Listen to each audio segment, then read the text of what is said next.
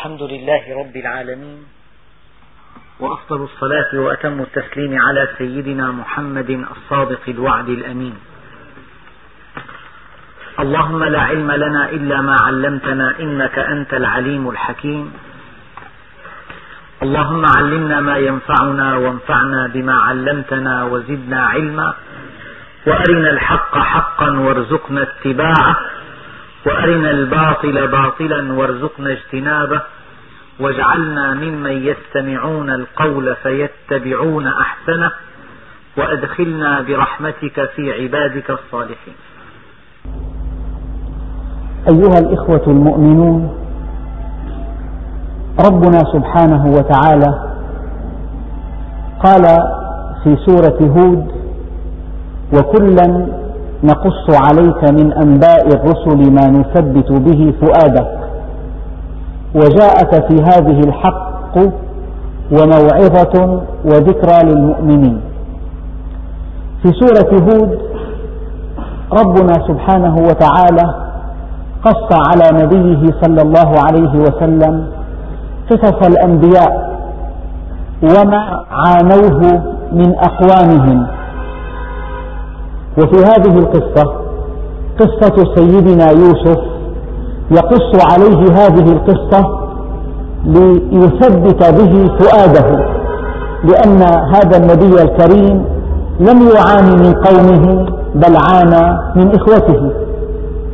فإذا كان فإذا كانت المعاناة من من الأقوام فالنبي صلى الله عليه وسلم له بالأنبياء السابقين أسوة حسنة. وإن كانت المعاناة من الأقربين فله في سيدنا يوسف أسوة حسنة. ونحن إن جاءتك المتاعب من الأباعد فهذا درس يوضع أمامك. وإن جاءتك المتاعب من الأقارب من الأهل من الإخوة فلك في هذا النبي الكريم أسوة حسنة. بسم الله الرحمن الرحيم. ألف لام را. تلك آيات الكتاب المبين.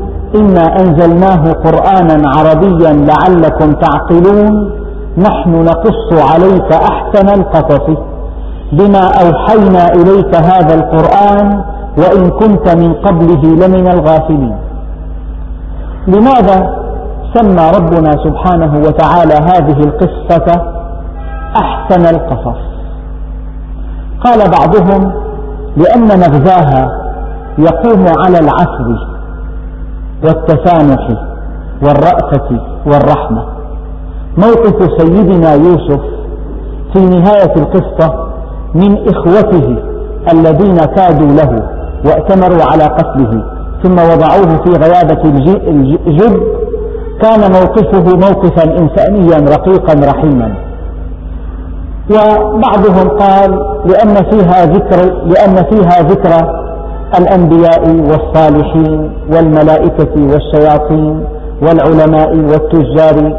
فيها ذكر الحب الأبوي والغيرة والمكر والخداع والعفو والفرح. وفيها ذكر البيئات بيوت الملوك وقصور الملوك والأسواق والسجن. يعني فيها أشياء منوعة جدا مواقف إنسانية وبيئات بشرية وما إلى ذلك. وإن كنت من قبله لمن الغافلين تحدثت في الدرس الماضي عن هذه الآية وكيف أن النبي عليه الصلاة والسلام مما نثبت به نبوته أنه جاء بقصص لا يعلمها أحد وقد جاءت في الكتب السابقة. الآن المشهد الأول إن صح أن لهذه القصة مشاهد.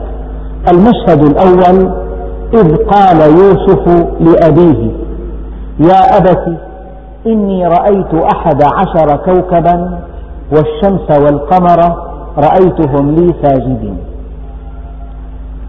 سيدنا يعقوب عليه وعلى نبينا أفضل الصلاة والسلام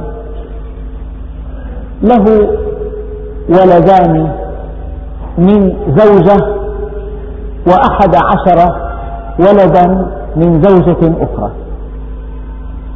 سيدنا يوسف وأخوه من زوجة كانا صغيرين وكانا أثيرين على قلبه. كان يحبهما حبا جما لأسباب كثيرة. الأم سئلت أي أولادك أحب إليك؟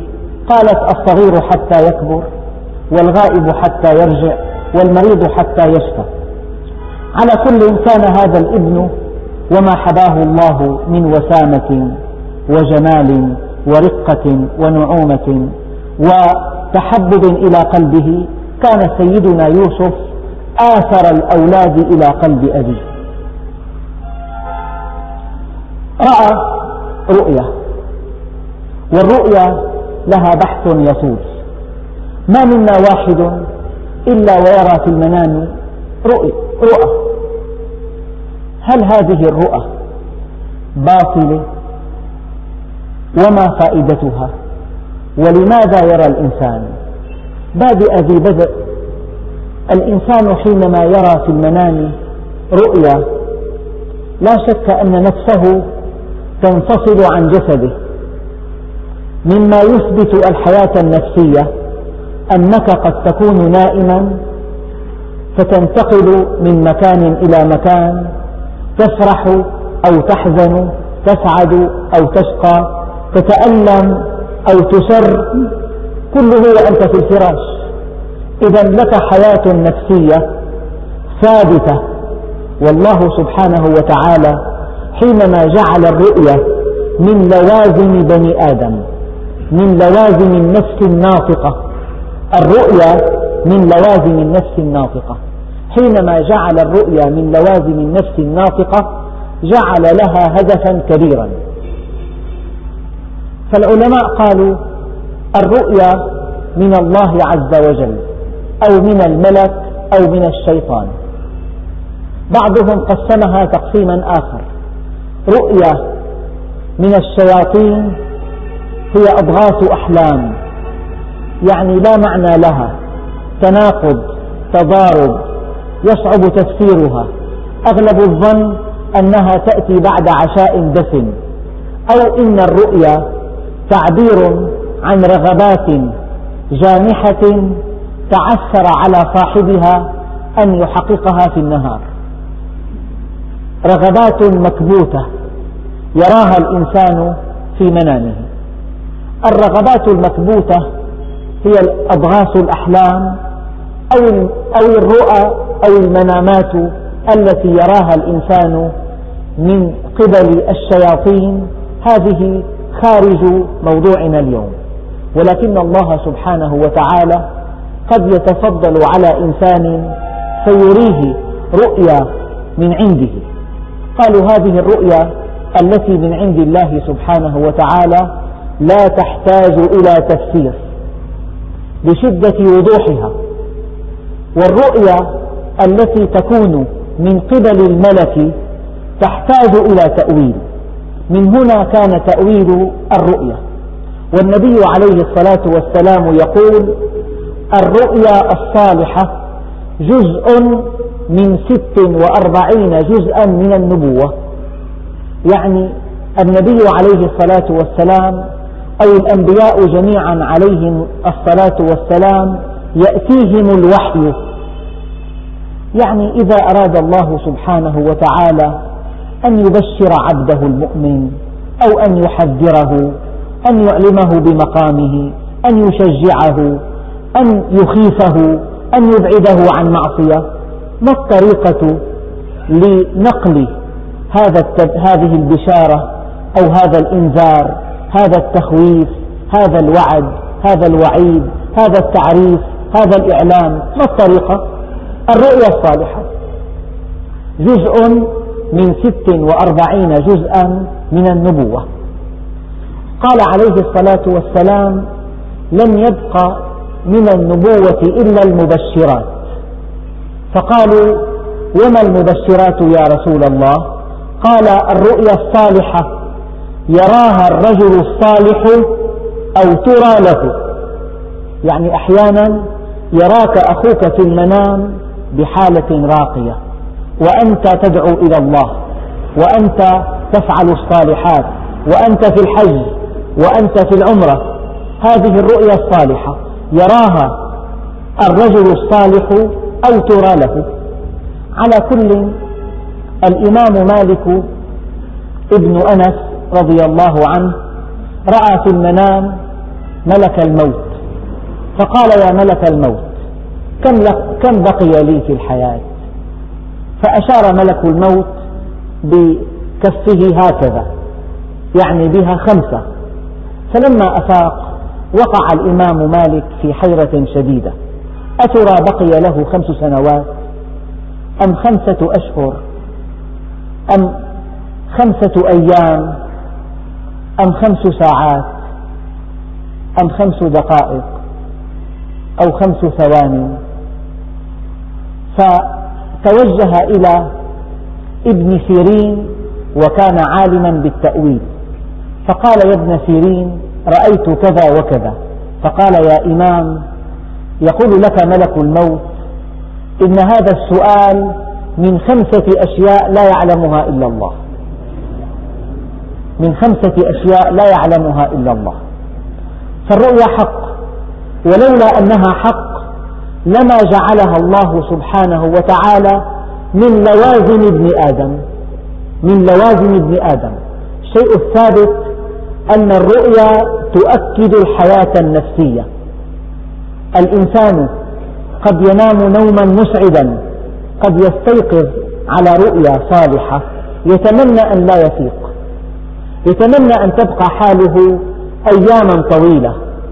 يزعجه أن يرى نفسه في الفراش أن يرى نفسه في البيت وقد يرى رؤيا مخيفة تبث في قلبه الرعب وترتعد فرائصه على كل بعض العلماء قالوا الرؤيا على أربعة أقسام. إن كنت مستقيما على أمر الله ورأيت رؤيا سعدت بها فهذه بشارة من الله سبحانه وتعالى.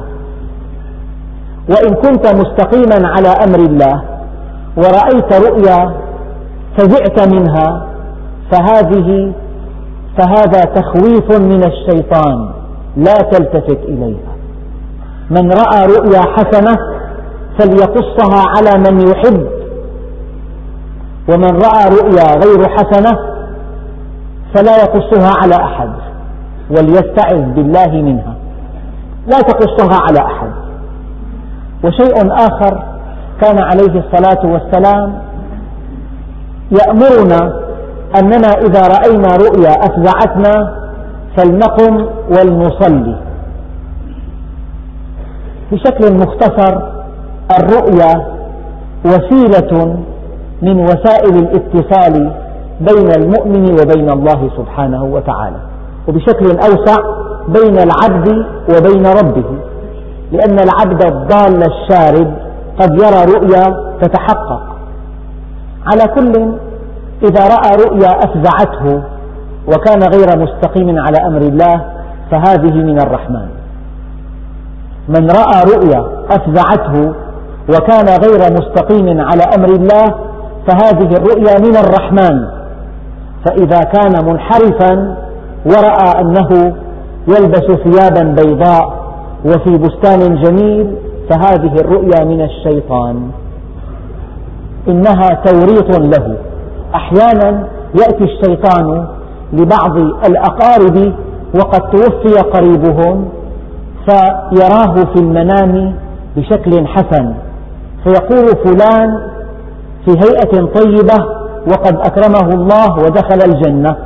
ويكون قد أكل المال الحرام وفعل الموبقات فهذه الرؤيا من الشيطان.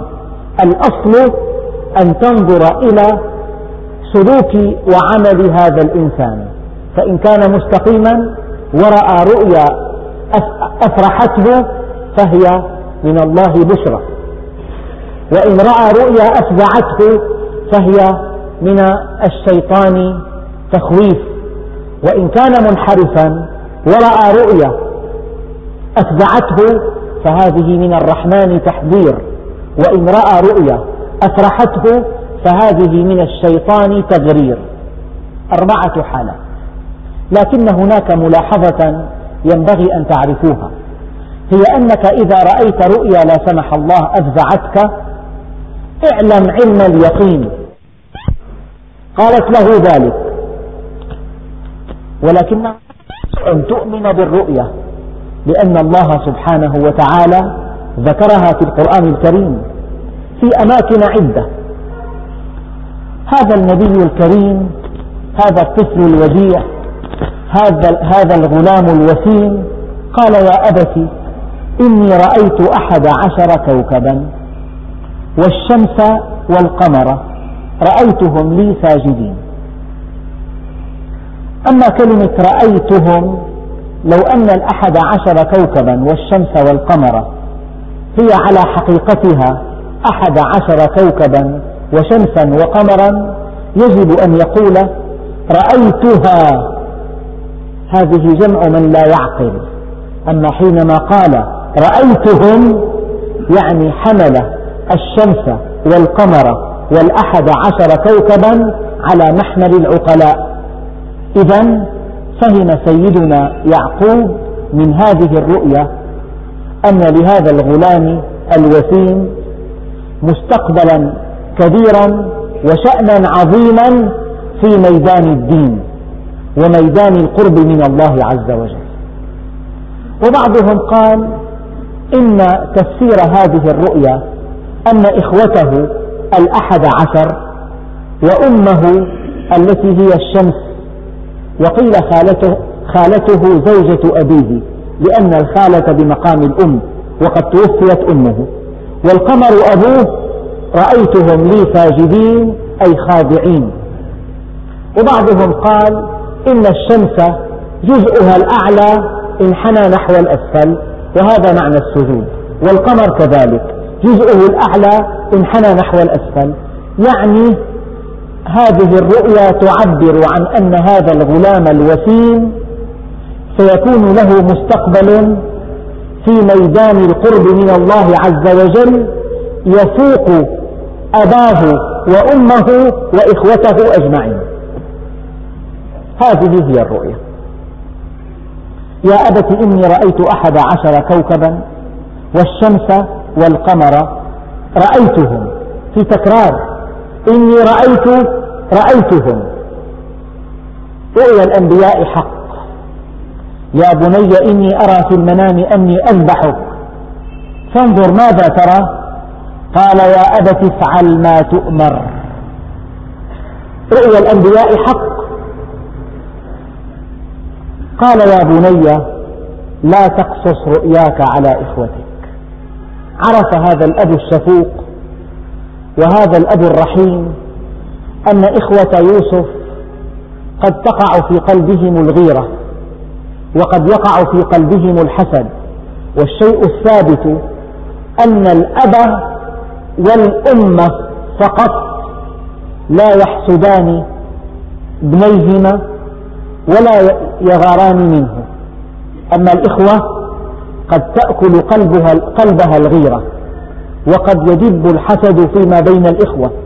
قال يا بني لا تقصص رؤياك على إخوتك فيكيدوا لك كيدا. من هنا استنبط العلماء أن على المرء ألا يظهر ما عنده وألا يظهر فضله وألا يبالغ في إظهار علمه وإظهار المقدرات التي وهبه الله إياها فلعل أحدا يحسده ولعل أحدا يتمنى زوال النعمة عليه وأن تتحول إليه. يا بني لا تقصص رؤياك على إخوتك فيكيدوا لك كيدا. على كل قال عليه الصلاة والسلام استعينوا على قضاء حوائجكم بالكتمان. وقال بعض الشعراء ليس الغبي سيدا في قومه لكن سيد قومه المتغابي. يعني من الذكاء أحيانا أن تبدو وكأنك غبي لأنك لو بدوت للناس المعيا لمكروا بك مكرا شديدا. إذا ليس من المستحب أن تظهر كل ما عندك أن تزهو على الناس بما وهبك الله عز وجل. فيكيد لك كيدا إن الشيطان للإنسان عدو مبين. الشيطان يحب أن يوقع العداوة والبغضاء فيما بين الناس وفيما بين الأقارب وفيما بين الزوجين وفيما بين الأخوين وفيما بين الشريكين. يا بني لا تقصص رؤياك على إخوتك فيكيدوا لك كيدا. إن الشيطان للإنسان عدو مبين. وكذلك يجتبيك ربك. معنى يجتبيك أي يختارك ويصطفيك وبعضهم فهم أن النبوة هبة من الله سبحانه وتعالى وهي كذلك. لكنها من دون كسب. قوله تعالى إن الله اصطفى آدم ونوحا وآل إبراهيم وآل عمران على العالمين. معنى اصطفى يعني اختار من بين خلقه المتفوقين من بين خلقه السابقين اختار منهم أنبياء. إذا نظر المعلم في الصف وتفرس وجوه التلاميذ واحدا واحد فاختار منهم أشدهم أخلاقا أرقاهم أخلاقا وأعمقهم وعيا وأشدهم إدراكا وأكثرهم تحصيلا اختاره وجعله عريفا على زملائه. هل نقول إن هذا الاختيار محض صدفة؟ لا. إنه اصطفاء. هل نقول إن العرافة هبة نعم ولا. هو اختاره ولكن لماذا اختاره بالذات؟ لأنه متفوق. إذا إن الله اصطفى آدم ونوحا وآل إبراهيم وآل عمران على العالمين. وفي آية أخرى بل عباد مكرمون لا يسبقونه بالقول وهم بأمره يعملون. وكذلك يجتبيك ربك. يعني يجب أن تعلم علم اليقين أن الخلق كلهم عند الله سواسية. ليس بين الله وبينهم قرابة إلا طاعتهم له. كن ابن من شئت واكتسب أدبا. يغنيك محموده عن النسب. أنا جد كل تقي ولو كان عبدا حبشيا. أنا جد كل تقي ولو كان عبدا حبشيا. ليس بين الله وبين خلقه قرابة بل القرابة طاعتهم له. اسمعوا وأطيعوا ولو تولى عليكم عبد رأسه كالزبيبة. حينما كان بلال رضي الله عنه يقدم إلى المدينة كان سيدنا عمر الخليفة الراشد يخرج لاستقباله. سيدنا أبو بكر رضي الله عنه أعتقه اشتراه من سيده وأعتقه. قال سيده لو دفعت به درهما واحدا لبعتكه. بقلة شأنه. فقال أبو بكر رضي الله عنه والله لو طلبت ثمنه مئة ألف درهم, مئة ألف درهم لأعطيتكها وضع سيدنا الصديق يده تعبيرا عن الأخوة وقال هذا أخي حقا سيدنا عمر كان بلال وصهيب يدخلان عليه بلا استئذان.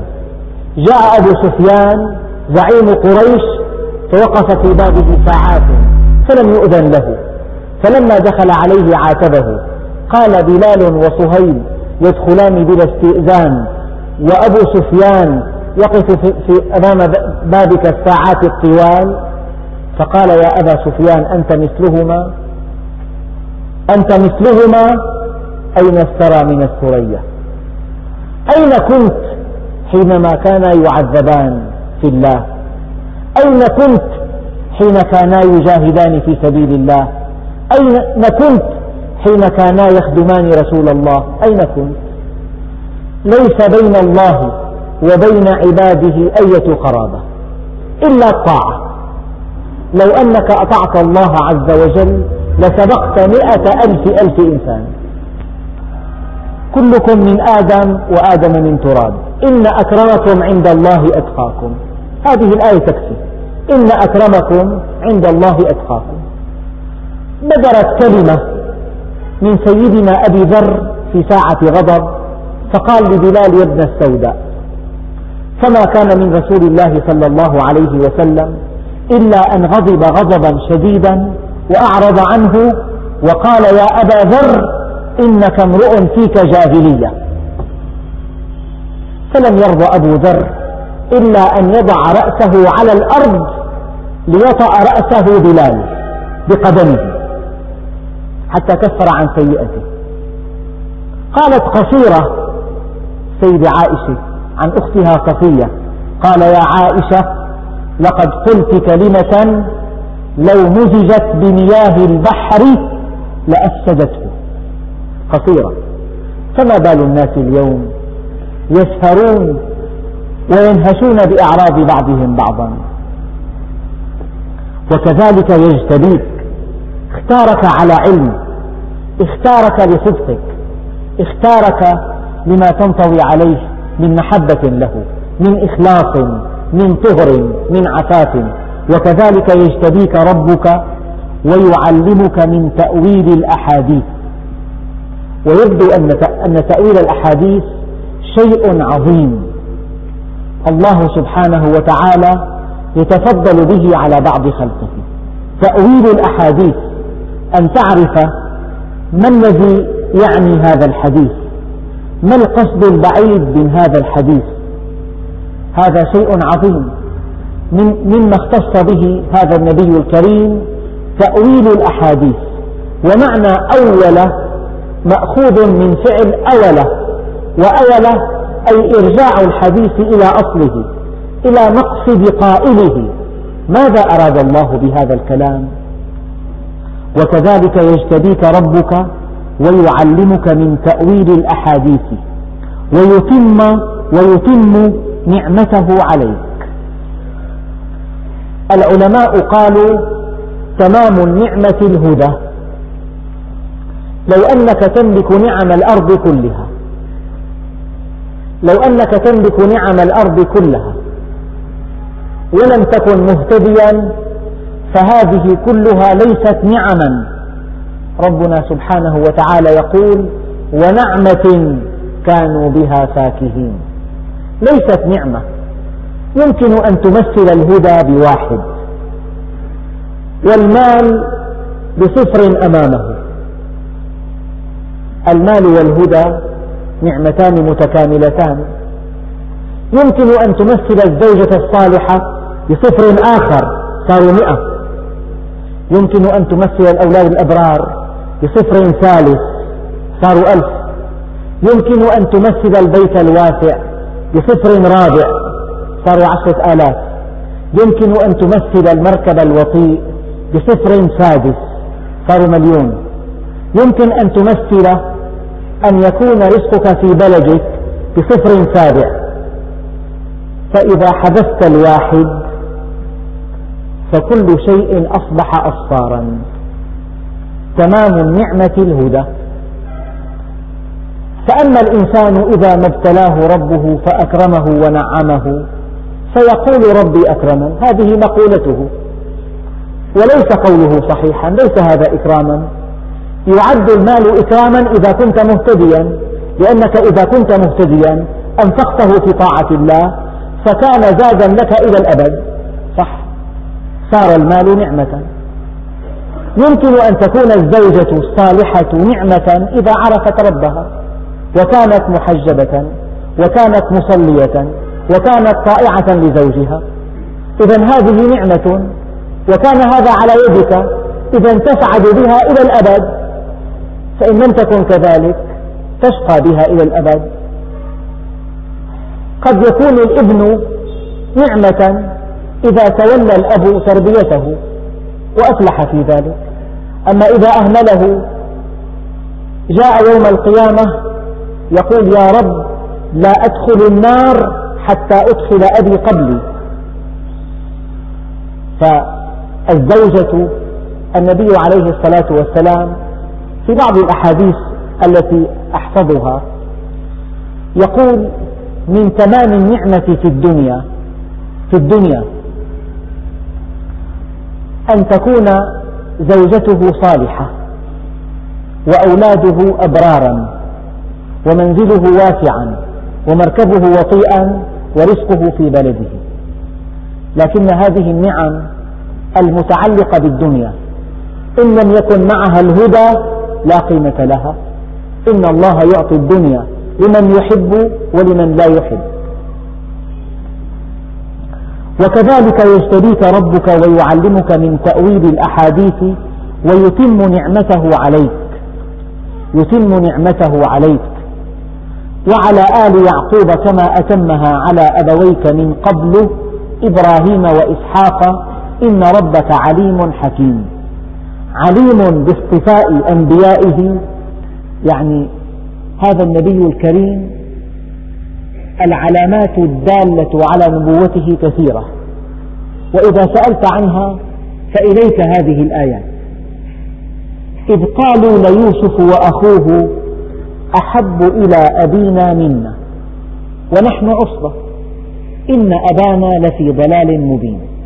إخوة يوسف اجتمعوا يبدو أن هذه الرؤيا وصلت إليهم نقلت إليهم بشكل أو بآخر أو أن حب, أباه حب أبيهم له وتعلقه به وإيثاره عليهم هو الذي فعل في نفسهم هذا الحسد والضغينة. على كل إذ قالوا ليوسف وأخوه أحب إلى أبينا منا ونحن عصبة إن أبانا لفي ضلال مبين. نحن عصبة نحن رجال أشداء نحن عون لأبينا. يجب أن يلتفت إلينا يجب أن يحبنا نحن. مكان يوسف نحن الذين نعينه نحن الذين نعاونه نحن الذين ندافع عنه نحن الذين نلبي حاجاته. فما باله يعنى بأخينا الصغير. فاتهم أن هذا الصغير الله سبحانه وتعالى بشره بمستقبل عظيم وكانت علامات النجابة والوسامة والوداعة والرقة والنعومة بادية عليه. اقتلوا يوسف. جاء الرأي أن يقتلوه. ويقول عليه الصلاة والسلام ويقول عليه الصلاة والسلام يظل المسلم بخير ما لم يسفك دما. يظل المسلم بخير ما لم يسفك دما. ومن قتل نفسا بغير نفس أو فساد في الأرض فكأنما قتل الناس جميعا. ومن أحياها فكأنما أحيا الناس جميعا. إن قتلها لعل هذه النفس المقتولة تكون شخصية خطيرة في المجتمع. لعل هذه النفس المقتولة تكون مصلحا اجتماعيا عالما كبيرا ربانيا. فإذا قتلتها قتلت الناس جميعا. وإذا أحييت نفسا بالهدى إذا أحييت نفسا بالهدى فكأنك أحييت الناس جميعا. قد يهتدي إنسان على يديك ويهتدي بهداه مئة ألف أو يزيدون. إنك الذي هديت كل هؤلاء حينما هديت هذا الإنسان. لذلك لأن يهدي الله بك رجلا واحدا خير لك مما طلعت عليه الشمس خير لك من حمر النعم خير لك من الدنيا وما فيها. ما بال الناس يزهدون بهذا العطاء المغري؟ هذا عرض مغري. خير لك من الدنيا وما فيها. خير لك مما طلعت عليه الشمس. لو أنك تملك بيوت الشام كلها كل بيت مليونين وسطيا كم تملك؟ لو أنك تملك الأسواق التجارية كلها. كل متر 250 ألف الحمراء كم تملك؟ لو أنك تملك المدن, المدن كلها المعامل الضخمة كلها كم تملك؟ المعامل الضخمة التي يوزع إنتاجها في أنحاء العالم. لو أنك تملك بيوت الأرض والأراضي في كل أنحاء القارات والمدن بأسواقها ومحلاتها وحدائقها وجسورها ومتنزهاتها لو أنك تملك المعامل كلها لأن يهدي الله بك رجلا واحدا خير لك مما طلعت عليه الشمس. خير لك من حمر النعم خير لك من الدنيا وما فيها. هذا العرض المغري. لماذا يزور الناس عنه؟ لذلك إذا تعلمت فعلم. إذا فهمت آية فعلمها. خيركم من تعلم القرآن وعلمه. لا يحزن قارئ القرآن. من تعلم القرآن متعه الله بعقله حتى يموت. العلم خير من المال لأن العلم يحرسك وأنت تحرس المال. والمال تنقصه النفقة والعلم يزكو على الإنفاق. يا كميلي مات خزان المال وهم أحياء؟ في أوج حياتهم ميتون في أوج شبابهم ميتون. والعلماء باقون ما بقي الدهر. أعيانهم مفقودة وأمثالهم في القلوب موجودة. لذلك لقد كان في يوسف وإخوته آيات للسائلين إذ قالوا ليوسف وأخوه أحب إلى أبينا منا ونحن عصبة إن أبانا لفي ضلال مبين. اقتلوا يوسف أو اطرحوه أرضا. هي أرضا نكرة. اطرحوه أرضا. يعني أرضا مجهولة لا يعرفها أحد. لئلا يعود إلى أبيه. يخلو لكم وجه أبيكم وتكونوا من بعده قوما صالحين. في بها الآية شيء دقيق جدا. يعني مثلا واحد يقول أنا أفعل هذه المعصية وبعدها أتوب إلى الله عز وجل ويقبل توبتي وأكون من الصالحين. هذا مستحيل. لا تقبل التوبة. إلا إذا ارتكب الذنب عفوا عن غير قصد. إذا ارتكب عن قصد وتصميم فهيهات أن يتوب صاحب هذا الذنب. تخطيط هذا. بعد نقتل أخونا يخلو لنا وجه أبينا بعدها نتوب إلى الله يقبلنا الله عز وجل نكون قوما صالحين. شيء مضحك لا تقبل التوبة إلا إذا كان ارتكاب الذنب عن غير قصد وتصميم. أما إذا كان هناك تخطيط هذا استهزاء بالله عز وجل. التوبة مرفوضة. إذا جاءك الذين آمنوا فقل سلام عليكم كتب ربكم على نفسه الرحمة أنه من عمل منكم سوءا بجهالة. ثم تاب من بعده وأصلح فإن الله غفور رحيم.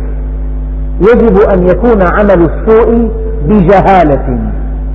ثم تاب من بعده وأصلح. أما أفعل هذه المعصية وبعدها أتوب يقبل توبتي أكن من الصالحين.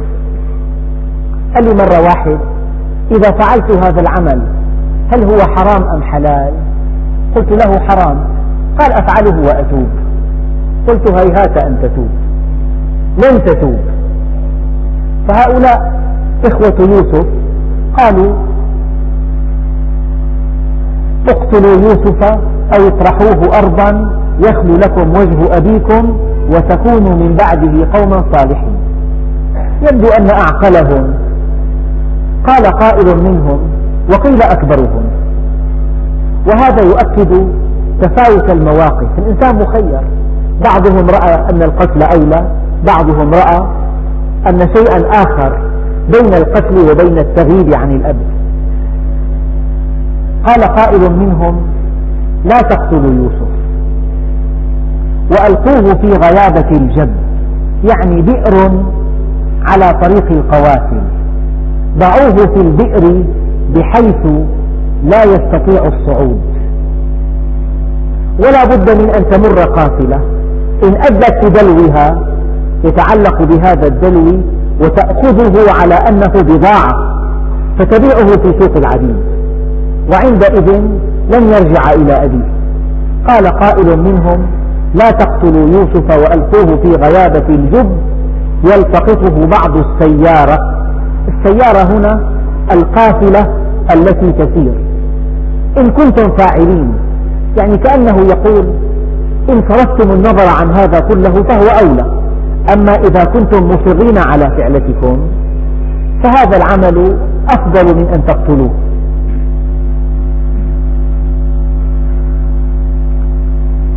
والله سبحانه وتعالى كما قلنا في درس سابق والله غالب على أمره ولكن أكثر الناس لا يعلمون.